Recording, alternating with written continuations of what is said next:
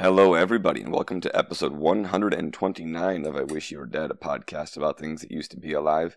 My name is Mike, that is Gavin, and that is Fia. And friends, have you ever had a one day work week? No. Um, I feel like probably once, yeah. that sounds awesome. Fia? No, It's- it's definitely fantastic. no. Is it is it just because of snow? No. Huh. So, uh, uh, in New York State, most people take their Regents exams in, um, Uh, uh, in June. But if you fail it, you get to take it again in August. right, And if you fail that, you can take it in January. right. So we've got uh, four days coming up with no school. Interesting. Um, we still have to show up. right. But kids aren't showing up. No teaching is being done. So uh, it was kind of like you teach on Monday, and that's about it. nice. It's a nice little break for high school teachers. The other schools don't get this break.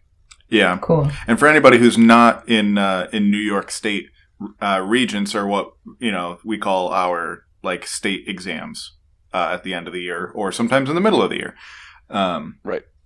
Yeah, like I, I should know what they're called in Pennsylvania now. As far as I know, actually, there aren't there aren't many like large standardized tests in Pennsylvania, from what I've gathered from talking to uh, a lot of the students from HOBY, which is the Mhm. the organization Mike Fia and I, you know, volunteer at and, and met at. Uh, they're you know 15, 16 year old, and uh, yeah, I I think I remember asking them what they do for state tests, and they were like, "Yeah, we kind of don't really have any," and that blew my mind as a New Yorker, because between like ninth grade and finishing high school, we take like what fifteen, depending on like you know what classes than you that. take. Yep. You do two for social studies. You need One for Like- English, four for science if you take all the science classes. Uh, right, but you don't need to take all of them. right. One or two for math. Uh, or maybe f- or up, three up to math. three for math. Right. So like you're looking at closer to Ten. you know ten probably. Uh, I know there's a French one and a Spanish one. I don't know about many other languages. There used to be. There is not anymore. oh, you. When did that change? Anyway, this is After the riveting graduated. content you come to us for. Uh, Yep. anyway, yeah, we're here. Welcome everybody to uh, to this wonderful episode today. Uh, what we're going to be talking about, if you remember the beginning of last episode, I, I challenged myself to find a historical figure in uh, geology or paleontology that wasn't super racist because we've done, I think, episodes about th- three other people. And I don't remember about the first guy, but at least the last two were super racist. Um, and so I challenged myself to not do that again because it just made me sad when I was working on the script. Um, so I found one, uh, and we'll we'll talk more about uh, James Hutton and and his life and time times once we get into the main meat of the episode. But first, Fia, do you have some housekeeping for us? You know I do. Don't forget to rate the show on whatever platform you listen to us on and follow us on Twitter, Facebook, and YouTube. And give us feedback about the show and any future topics you would like to hear on the podcast. And if you want to be a guest, which we would be very thrilled to have you, please uh, fill out the guest form, and all that can be found in the show notes. And uh, what is going to be next episode's topic? Yeah, next episode is an episode that ends in zero. So that means it's going to be a Mike Takes the Wheel episode. And, um, Mike, would you happen to know what the topic is going to be? Nope, not at all. Yeah, true to form. True to form. Yep. Nice. Was- We'll get there. Don't worry. I was hoping after uh, last week's, you know, inspiring today in history, uh, you know, something connected to that might might inspire you. But I guess we'll see uh, what to you know Still this possible. episode's today in history brings. So what do you got for us? So I'm not sure we're ever going to beat uh, January 10th in history, um, but we got uh, we got a solid we got a solid trio here All right. of uh, of things. So uh, most recently, in 1984, um, yeah, 1984, the Apple Macintosh computer uh, first went on sale. Um, Hmm. I don't have much else to say on that, but you know, it's a thing that happened. That's cool. Yeah. Before that, in 1835, we have the first canned beer to go on sale. Whoa. First We're talking canned about, uh, beer. First canned beer, Krueger's Finest Beer in 1935. Huh. Uh, so you know, prohibition just recently ended. I, I'm a fan of canned beer, yeah. um, so I'm glad that happened. And then finally, going all the way back to 1848, uh, James Marshall started the California Gold Rush, Mm, January 24th, 1848. Oh. That's cool. Yeah. So, uh, and Gavin, you lived in California for a while. I so- sure did. Didn't Yeah. find any gold though. Well, uh, you know, raise you know raise a canned beer, um, as we were talking through. I presume an Apple Macintosh computer for uh, for James Marshall and the California Gold Rush. I, I bet there was January- some some beers involved in the creation of the Macintosh, and also computers involve a lot of gold in them. A lot of the wiring is gold. So there yeah, we go. fun fun fact. Cool. Fun indeed. Yeah. So that's uh, uh January twenty fourth in history. Uh, Fia, do we have a um? ah, It's not Swamp Corner. I always forget what it is. Uh, what the new one? I'm gonna make you struggle a little longer. Really? Gonna leave me out here. Seagrass corner. Seagrass Corner. See, in my head, seagrass and swamp kind of go together. But They are not. no, very very different environments. Yes. all right, all right, all right. We piled out enough. All right. Anyway, welcome to Seagrass Corner. Today, I want to talk to you about the hawksbill sea turtle, or Eretmochelys imbricata, which Gavin had to help me pronounce that before we started. Um, it is one of the seven total species of sea turtle in the world. Fun fact. Um, and they are unfortunately on the endangered species list. Uh, these hawksbill sea turtle get their name from having a unique beak-like mouth, which resembles that of a hawk, and is really cool for hide, uh, finding uh, food and sources, uh, food sources in hard-to-reach cracks and crevices. And uh, fun fact, they are one of the only species of turtles that can survive on a diet consisting mainly of sponges, which is fun. Huh. Yeah. Um, these babies can, in adult, be about two to three and a half feet, uh, get to 100 or 150 pounds. Uh, no one really knows their lifespan, but probably about 50 years.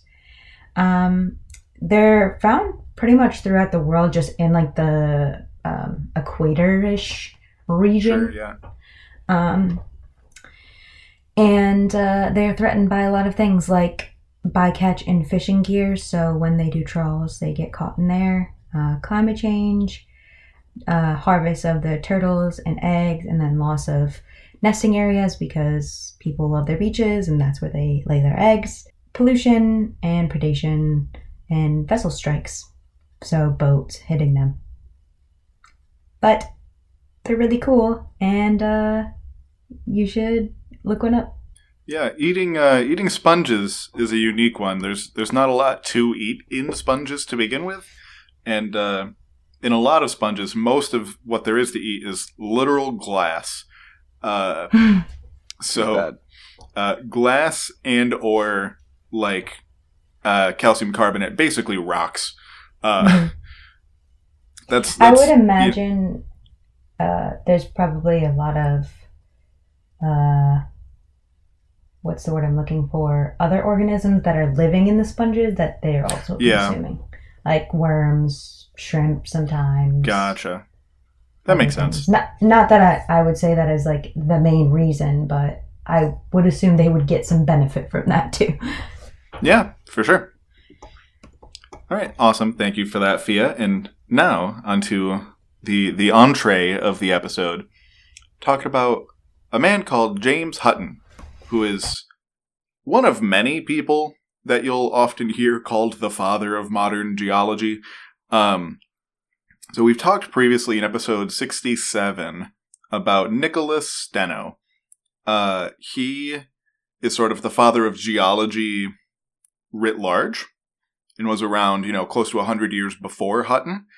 Um, but Hutton is often called the father of modern geology because he sort of put a lot of things together that Steno sort of laid out the groundwork for.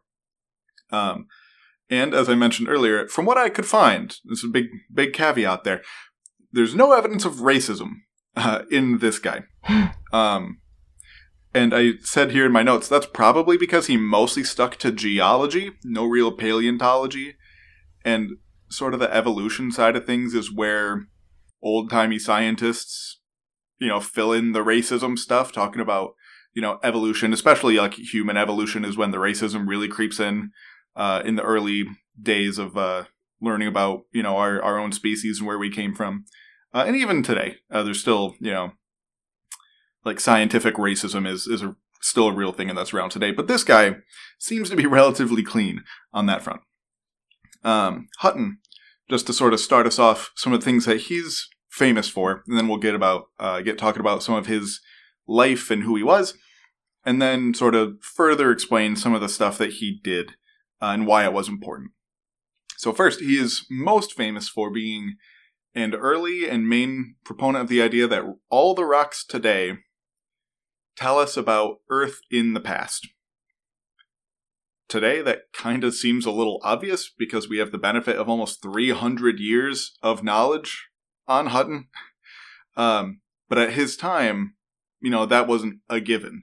You know, how rocks formed was still being actively debated, and there was a lot of like f- philosophy going on about it.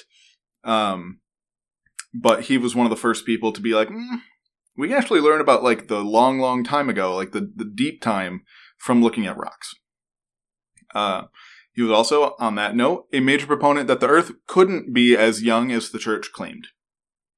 Mostly because of he spent a lot of time watching landscapes and observing how they changed over years and decades. And he was like, for some of the features that we see in the world, that can't have happened in just a couple thousand years. You know, things like, for example, the Grand Canyon could not have happened in that short of a time. Um, I never saw that he visited the U.S., but you get the idea. Yeah. Uh, he was a main voice of what would come to be called later uh, uniformitarianism, which is the idea that the same physical properties that we see in the world today, like erosion, weathering, rock formation, etc., all happen at more or less the same rate in the past. Basically, that the laws of physics have always been the same, so we can learn about what geology was doing in the past by looking at what geology is doing today. Cool. Isn't that also a huge part of um, um, like astro- astronomy? I almost said Yes. astrology. Yes, um, astronomy, absolutely. just like the idea of what is true today would have been true billions of years ago, um, and therefore we can kind of hit rewind and you know try to learn about the past that way.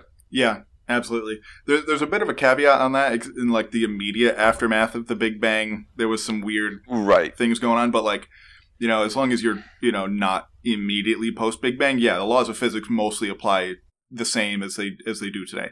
Um, but you know, this was not terribly long uh, after Galileo. So like, and you know, vaguely contemporaneous with like Isaac Newton. So uh, that's the sort of time we're talking about here. Um, that some of these, you know, different thoughts about lo- the laws of physics and stuff as we understand them today were not even on the radar at the t- at this time.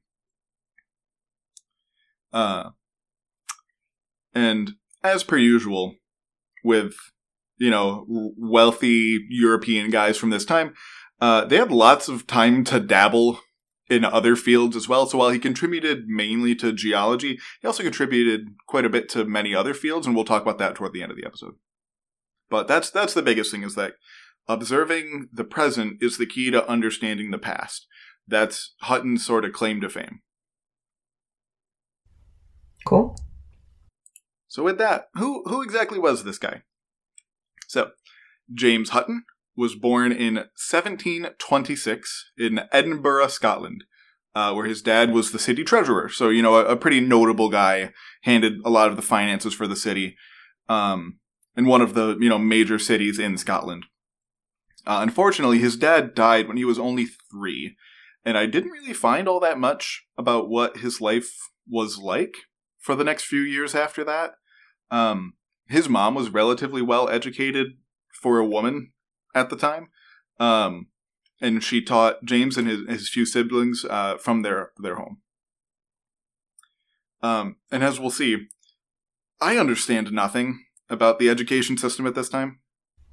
I was gonna say that up front because some of the things that this guy did seem like completely wild. Uh, just like the the timeline of like when things happen because like there was nothing that I read that was like oh this guy was like a super genius, but uh, as we'll see, he does very impressive things in very short amounts of time, and I don't know how usual or unusual that was for the time. Yeah. Uh, but yeah, so when he was 10, he started attending high school, uh, being, you know, pretty talented supposedly in math and chemistry. And then at age 14, he started at the University of Edinburgh uh, studying classics. So that would be things like, you know, ancient Greece, ancient Rome, you know, Mediterranean stuff from, you know, uh, the way, way back times. And so, like I said, 14, I don't know how unusual that was. Uh, Yeah. Let's give him the benefit of the doubt. Let's say it was like super unusual and he's just awesome. Yeah. Uh, apparently, he didn't love studying the classics because then at age 17, he became a lawyer's apprentice. Sure. And then in my notes here, it just says, man, the freedom that these people had back in the day to just bounce from one lane to another is just astonishing. Yeah. Because after that, he didn't really like that. He only did that for about a year, and then he became a doctor's assistant. Hmm. Uh, and that he seemed to like quite a bit because he stayed uh, and did that for a couple of years while also taking various science classes at uh, the University of Edinburgh. Uh, sometime around 1747, so he's about 21 years old at this point, uh, he had a son out of wedlock that he gave money to throughout his life, but never really was involved in his life in a re- you know meaningful way. Um, but that is like just looking through everything. That is literally the only mention of him having a family or uh, anything. Is that he had one son uh, that he just paid child support to, and then just kind of left him and the mom alone. Hmm. Okay. That same year, 1747, he decided that he wanted to become a doctor for himself, no longer just be the assistant. Uh, but Edinburgh didn't offer degrees in medicine, so he attended the University of Paris and he stayed there for a couple of years, and then moved to the University of Leiden in the Netherlands in August of 1749. Literally 20 days later, he defended a couple of theses from his doctorate manuscript. A couple? Yes. Uh, supposedly, and again, I have no idea what academia was like at this time, because it said supposedly his manuscript had 92 theses in it. Hmm. What exactly that means? I Like don't 92 really papers? Well, even that would just be astonishing because he'd only been in Paris for like two years. Yeah. Um, but I did see out of the 92, he like publicly defended two of them. Uh, and then got nine days after that, was given his doctorate in medicine. So he, he was in Paris for two years, then the Netherlands for a month, hmm where he defended two theses and got his degree. Presumably, it was on stuff he did in Paris, uh, but I, I understand nothing about how this system of academia worked back in this Yeah. time. Uh, but yeah, so he was now a, a medical doctor, and so he moved to London for a little bit, uh, and then back to Edinburgh in 1750. Uh, there, instead of going right to work as a doctor, he still enjoyed chemistry throughout his entire life. He, he really loved chemistry. Um, one of his friends, uh, named James Davies, they worked on chemistry together and they started a business creating useful chemicals from all the really nasty soot that uh, Edinburgh had from burning lots and lots of coal. Hmm. This is still the mid 1700s. They burned coal for everything. Um, hmm and so all of this soot, you know, was just everywhere. Uh, and the chemical specifically that they uh, manufactured was called ammonium chloride. Basically, it's it's a salt that's used in various dyes. Uh, it's used in smelling salt, and used in various ways in like uh, metallurgy and, and foundries, basically making steel. Um, but up to this point, it could only be sourced from nature, and nowhere in like the British Isles or like continental Europe most of it came from Egypt and other parts of northern Africa. So they had to import it all that way. But Hutton and Davies were just like, hey, we can take this gross soot that's literally everywhere and turn it into this super useful, you know, uh, chemical. And they made a boatload of money. Yeah, that sounds about right. Yeah. Uh, and so with all this money, he uh, bought a bunch of properties in Edinburgh and rented them out to continue having money. Um, and this in my notes also, this was before I, I read about the sun thing. Um, but in my notes here it says the worst thing I was able to find about the guy was that he was a landlord. Uh-huh. Slumlord. Yeah. I didn't see anything about how well he kept his buildings. Uh, maybe yeah. he collected all the soot from his buildings, so his buildings were somewhat soot free. I don't know. Um, but yeah, so he did that, worked, you know, running that business for uh, a few years. And then in the uh, early, so like 1752, 1753, uh, he moved back to his family farm, which is sort of on the coast outside of Edinburgh, uh, and began running experiments on how to best, uh, how best to farm and- raise animals and plants uh, using techniques that he had learned from his travels and doing lots of reading and stuff. He's like 26 at this point, uh, and he's already made effectively like a millionaire. And he just moved out to the farm and was just using these, you know, the, the company and also the, the rental properties to just pay for his farm life, uh, which I think is pretty awesome. Yeah, that's great. Uh, Mhm. and, and it was at the farm here where he actually started to become interested in interested in geology. He, you know, geology was not really a field, uh, unlike medicine, which has been, you know, a, a field as long as people have been around to get hurt effectively. Um, Yeah. And so by by working on the farm, uh, which he said was like sort of out on the coast, he observed a lot of different natural processes, uh, like coastal erosion and sedimentation, uh, and he was a very skilled, just natural observer. Everything he saw, he would take very detailed notes about and try to figure out why whatever observa- thing he was observing, why it was behaving in the way it was. Um, as he worked the farm, he you know came to realize that many of the rocks that he found were made up of smaller bits of other rocks, which must have been destroyed in the past to create this current rock that he's looking at. And uh, also in his you know couple of decades of uh, farmsteading, he would often go on geologic tours of the countryside with other naturalists and make observations about what he saw. So he was a very well-traveled person of uh, of Scotland, and uh, he did this for about twenty years, just vibing out on the farm, uh, kicking around the Scottish countryside, looking for cool rocks, while never having to worry about money. Uh, and I have in my notes here also hashtag life goals. Uh, Hashtag I- life goals. I wish I could be so lucky. Uh, during this time, he also kept doing chemistry and created several industrially useful dyes from uh, various plants and things that he was growing on his farm. Uh, so he was still contributing to chemistry and, and you know industry in that way too, on top of all the, the geology and also doing, like I said, some experiments and just like learning how to raise animals properly. Uh, in 1768, so now Hutton is about 42. Uh, he decided to move back into the city of Edinburgh.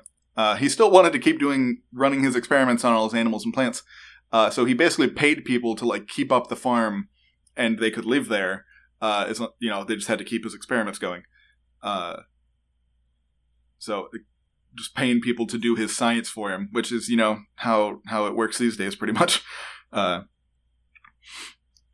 uh, and though he didn't really have a job at University of Edinburgh, he kind of hung out in all the academic circles with like the faculty there. And uh, later on in the years, he went on to found uh, a couple of new local academic societies, uh, mainly the Royal Society of Edinburgh.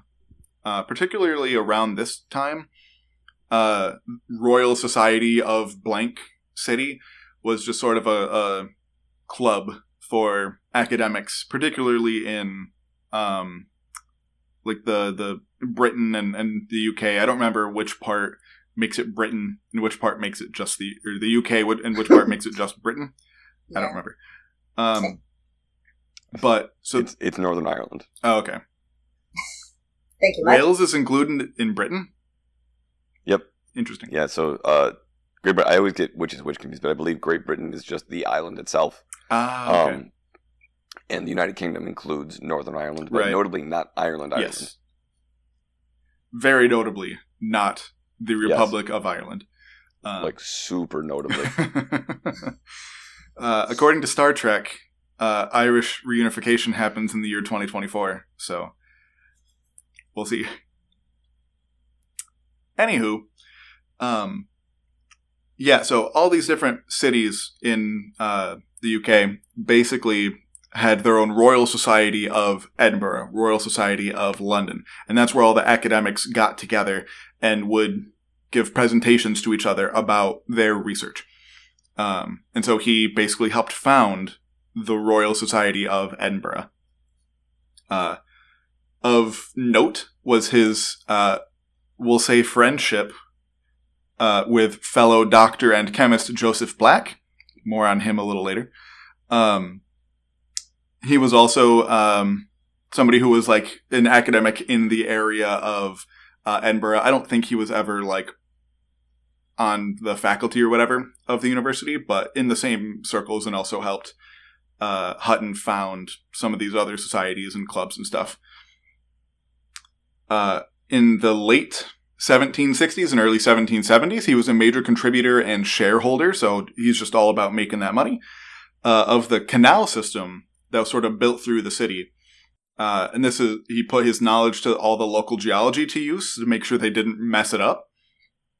Uh, and also, like I said, because he was a shareholder, he made quite a bit of money.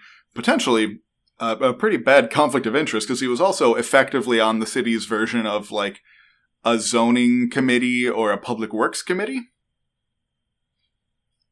So he was like the one making decisions, but also profiting off the decisions. Yeah, it's a 1700s. Who cares? Um, and then later on in his life, uh, in the 1790s, he uh, suffered very painfully from bladder stones. Uh, and eventually, in 1797, he died from complications of trying to have them removed surgically. Oh no. well, that's a shame. Yeah.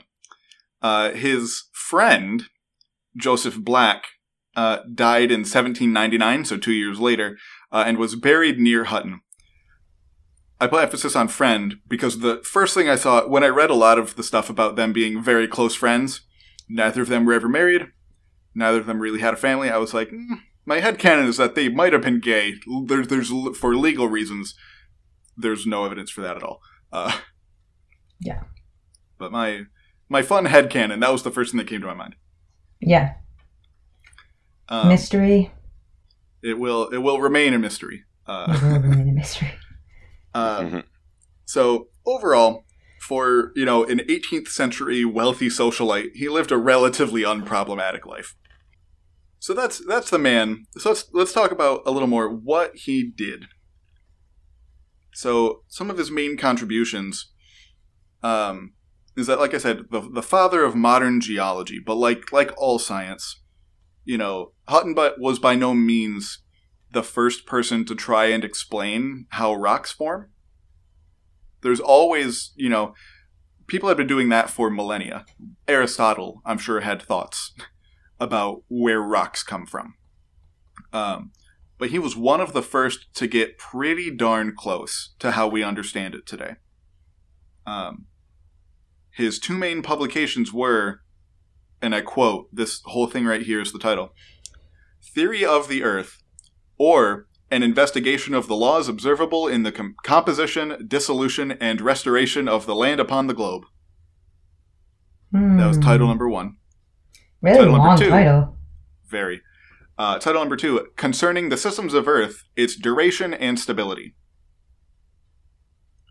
Um, long story short, for those, both were published in uh, different presentations to the Royal Society of Edinburgh, uh, both in 1785.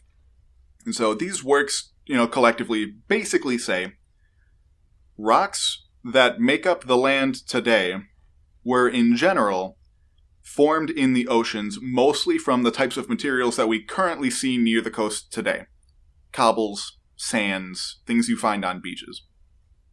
Mm-hmm. The rocks that make up the land are not a monolith, they are not all the same, and are widely varied uh, and formed in a variety of ways. Uh, before what currently is land was land, there was other land that eroded into the oceans, became rocks by the same forces that are observable today, and was uplifted to form today's land. He's Hmm. sort of the first person to put it in a cycle like that, in in an indefinitely repeating cycle. Uh, also, following on from that sort of cycle, uh, the old land had plants and animals just like our modern land does.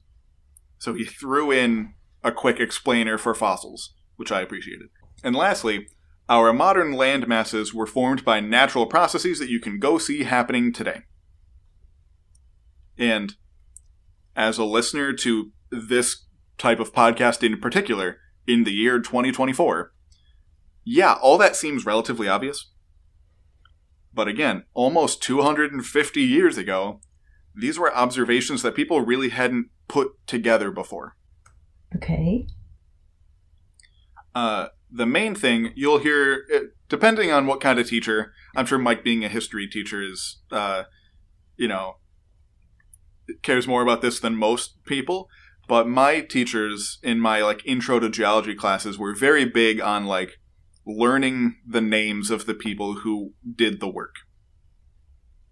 Um, and so It depends on the work. well, yeah. Mhm. Um, but this was like lecture one or two. We talked about Hutton, um, mainly because, like I mentioned, he was more or less the person that popularized the first version of the rock cycle, which is like the rock cycle is like first class of like an intro geology course is the rock cycle. Um, he didn't get it quite right. He was still missing a couple pretty important things, but um, this is sort of what he proposed as how rocks formed and what this cycle sort of was. So, first, rocks on land erode into the ocean. They sink to the bottom to form layers. They get heated up by the Earth's internal heat, which was not widely accepted at the time that the Earth had a, a warm inner core. Um, these rocks, because of that heat, compacted and fused together uh, to form actual rocks, and then being uplifted to the surface, then being eroded again back into the ocean, so on and so forth. And yeah, he's missing a couple important steps. He doesn't really talk about metamorphism or like igneous rocks at all.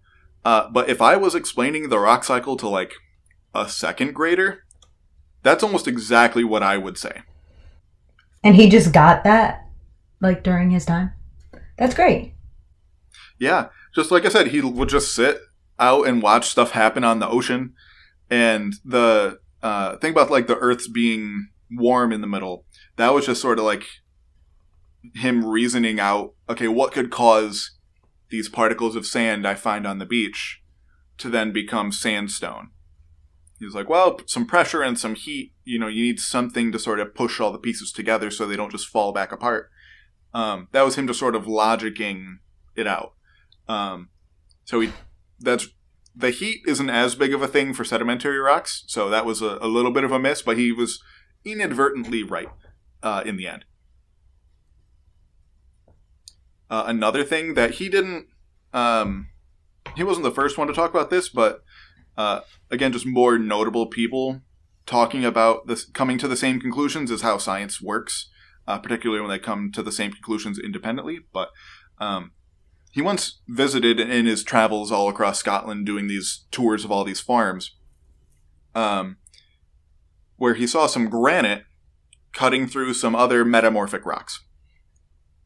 Um, he correctly interpreted the granite as having been molten when this happened.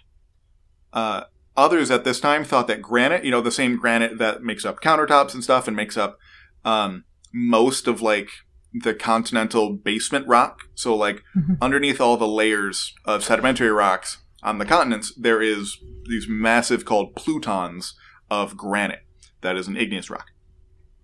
Uh, and so he was the first one to sort of popularize that granite is an igneous rock was molten when you know it formed. Um, others at the time thought that granite was formed by minerals precipitating out of water, like hydrothermally, which is very common in quartz by itself. But that's not how granite is formed.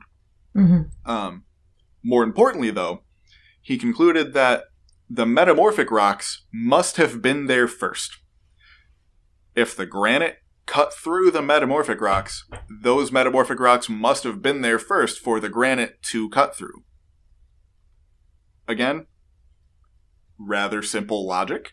Uh, but, you know, Nicholas Steno, again, episode 67, we had a whole episode about him, uh, was sort of the one who established this about 100 years prior, but Steno's contributions weren't really fully recognized in his time, and it, it would surprise me a lot if Hutton had ever even heard of Steno. Um, but uh, many different, you know, well-regarded voices coming to the same conclusion separately is how scientific theories form, and that idea, uh, called the principle of cross-cutting relationships, is again that's like maybe lecture two of intro geology. Mhm. Um, he was also a an early detractor of what was called the Neptunist movement. Neptunism sort of was the popular idea at the time, which said that rocks were all deposited in a major catastrophic global flood. Not necessarily like the biblical flood, but a global flood nonetheless. And that's where they thought rocks had come from. Uh, that was their explanation for why there is rock, rocks that seem to be from the ocean up on land, is that it was all was underwater at some point, which they were right. They just kind of got the order wrong.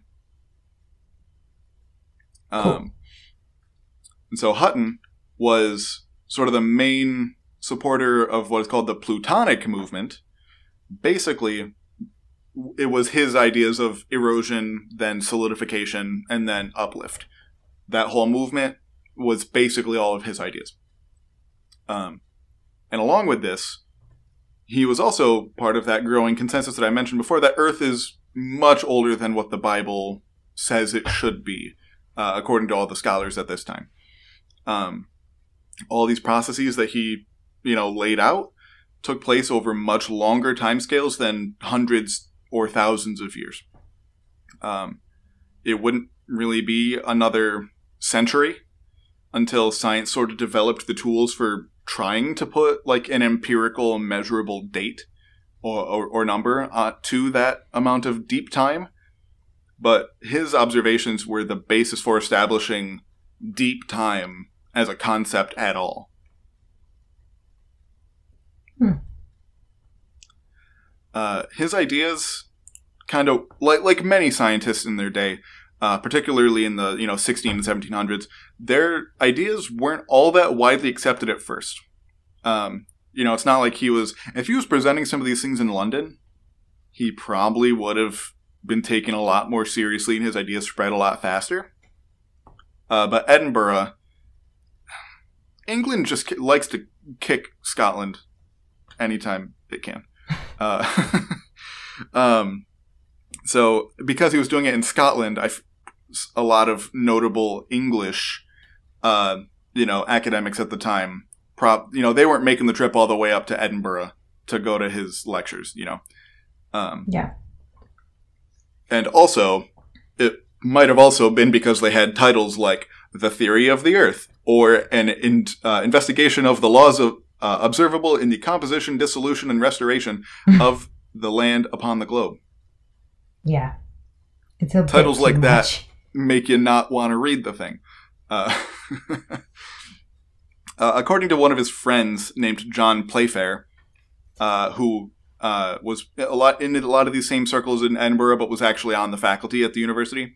So this is a direct quote. Uh, he was in no haste to publish his theory, for he was one of those who are much more delighted with the contemplation of the truth than with the praise of having discovered it. Hmm. He just liked to sit and think, and was was not at all concerned about getting his word out there to people. He just liked to to think and to talk about it with his friends.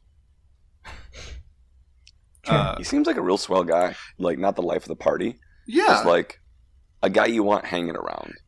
Yeah, that's definitely the, the vibe I kind of got from from reading about him. Uh, many of his contributions went formally unpublished uh, and would come out l- very late in his life or even after his death, uh, including by that guy John Playfair, uh, and later on Charles Lyell in the 1830s, uh, whose work would then go on to greatly inspire Charles Darwin, who was also Mm. For that guy. Mo- most people don't realize Darwin, Darwin was also a pretty good geologist. Um, so Lyell, you know, helped inform a lot of Darwin's own thoughts about geology and stuff, and um Hutton served as a, a big inspiration for a lot of Lyell's stuff. Lyell was also uh, Scottish, and so uh, uh, another thing about Hutton and he even seems like a little bit of a hippie based on this next part. Uh, so he sort of liked to describe the Earth as a whole, as, as a living system, uh, comprised of both the biotic and abiotic processes of nature. Basically, that everything is connected to everything else, and that Earth is essentially a, a singular living being. Hippie stuff. Um, this all gets very into philosophy, um, but there there are some points to this. Um, in that what what he was kind of getting at, I think, was that things like you know both the the biotic and the abiotic forces affect things like the different levels of gases in the atmosphere, uh, the the level of salt in the oceans, etc. So it's it's a entirely interwoven and complex global ecosystem essentially. Um, and much later, in the 1970s, this would uh, be coined the Gaia hypothesis and is uh, an interesting rabbit hole to go down if you uh, so choose. It is very hippy dippy, uh, but it's it's interesting in that it has a lot of good points. But I'm like, do you have to phrase everything like that? Very metaphysical. Um, and so, one of the last things that I'm going to mention here is that even though I said at the beginning he didn't work all that much in paleontology, he did have a, a bit of thoughts inadvertently on evolution. Uh, he didn't really, oh. yeah. Um, he sort of stumbled into being really close to establishing natural selections or, or natural selection over 50 years before Darwin published his book. Uh, and in fact, Hutton died a couple years uh, before Darwin was even born. Um, so he sort of argued that his theory of uniformitarianism, that you know processes in the past are the same as processes today, um, he argued that that also applied to living things. And here's a quote from one of his books.